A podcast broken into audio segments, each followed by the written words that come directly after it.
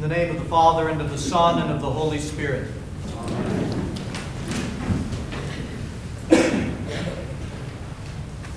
As with each penitential season, Lent, and here in Advent, the penitential seasons, they build to a crescendo where we are in preparation for an extraordinary experience of the living Lord Jesus Christ in our lives.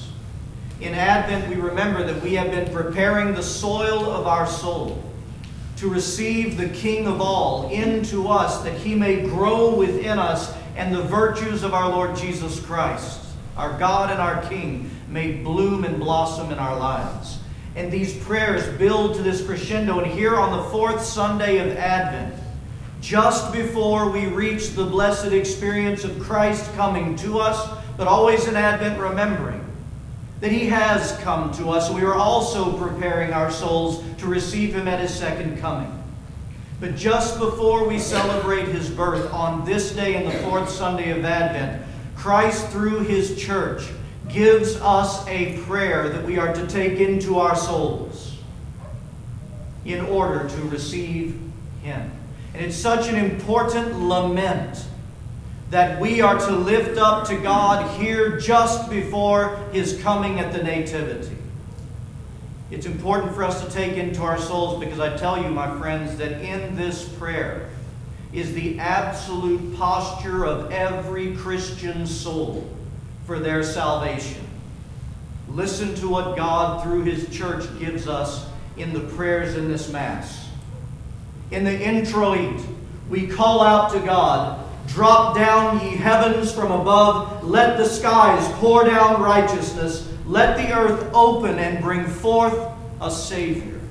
We call for him to come. But then we go more specific in the collect prayer of this Mass. And this is what we really want to focus on this morning. This is to be our prayer. This is to be our very life. The collect prayer today, we pray this. O Lord, raise up, we pray thee, thy power, and come among us, and with great might succor us, that whereas through our sins and wickedness we are sore let and hindered in running the race that is set before us, thy bountiful grace and mercy may speedily help and deliver us through Jesus Christ our Lord. What are we praying? We need to know what we're praying. We say, with your great might, come and succor us.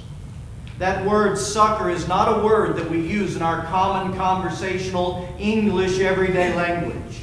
And yet it is such an important word found in so many liturgical prayers of the church, asking God to succor us. What does that word mean? We need to know it. And it has a number of different meanings that we see all through Holy Scripture, even a number of different meanings held all in this one. The word succor means the following Lord, come and aid us. Lord, come and deliver us. Come and be our help in time of need. Come and defend us from every enemy that we have. And come, Lord, as the great physician, and nurture us back to health again. All of those prayers are encompassed they are held in the word succor. Come with great might, Lord. Do these things for us. In the word succor, you get the sense of that great cry of the Hebrew people when they were enslaved and in bondage to Pharaoh for all those hundreds of years, where they cried out to God, Deliver us from our slave master. Deliver us from this lot in life. The cry of deliverance. In the word succor is also the idea of asking a physician when we are sick and we are in pain to come by our bed, to come and sit with us and do whatever is necessary to relieve our suffering and to heal our illness. That's succor. But it's also used to cry out, Come, Lord, and defend us against our enemies, for without you we are defenseless. We find this in Hebrews in chapter 2. And I begin in verse 17. Listen to what the writer says. Therefore, in all things, Jesus had to be made like his brethren, that he might be a merciful and faithful high priest in all things pertaining to God, to make propitiation for the sins of the people. For in that he himself has suffered, being tempted, he is also able to aid, to succor those who are tempted. In other words, in times of temptation, we cry out this lament Come and succor us. Lord, come, and He comes. And He steps right into the moments of our temptations, right into the moments of our frailties, and He gives us grace to overcome the temptation and to be without sin as He was without sin in that moment. This is what we're praying. Which is why Jesus, in his prayer, when the disciples asked, How shall we pray? he adds this. He makes sure this is part of our prayer where we pray, Deliver us not from evil. I know that that's what our translations say, but we all know and have been taught. We're praying, deliver us from the evil one. Deliver us from the evil one. So when we pray, Lord, come and succor us on this last day of Advent, a prayer we're to take into our lives, we're really praying this, Lord. Raise up thy power and draw very near to us, and with your great power deliver us. Come and ease our suffering. Come and be with us in every moment of temptation, granting us your great defense and giving us great grace to overthrow the one that you have already overthrown. This is the prayer of the Christian. This is the life of the Christian, where the Christian encounters Christ in the moments of their lives and receives this comfort, this care, this aid, this help, and this divine power. And why do we pray this? The second part of the prayer, the second part of the collect prayer tells us why we pray. Because it says that whereas through our sins and wickedness, all of our frailties, we are sore let and hindered in running the race set before us, that thy bountiful grace and mercy may speedily help and deliver us through Jesus Christ our Lord. Why do we pray this prayer? Because we need him. We need God. We need him in every moment of our lives. We need divine help from on high. We need His divine power in order to participate in the divine nature, which is the race set before us. That we become like Him and we grow in His likeness, not just in His image. Have you ever thought about the fact that this prayer that we're given today, this lament for the succor of God, is the very prayer that overturns the deception that caused Adam and Eve to fall? In the Garden of Eden, what was the deception of Satan? Satan came to them and said and convinced them by his deception, you can become like God without God. You can become like God without Him.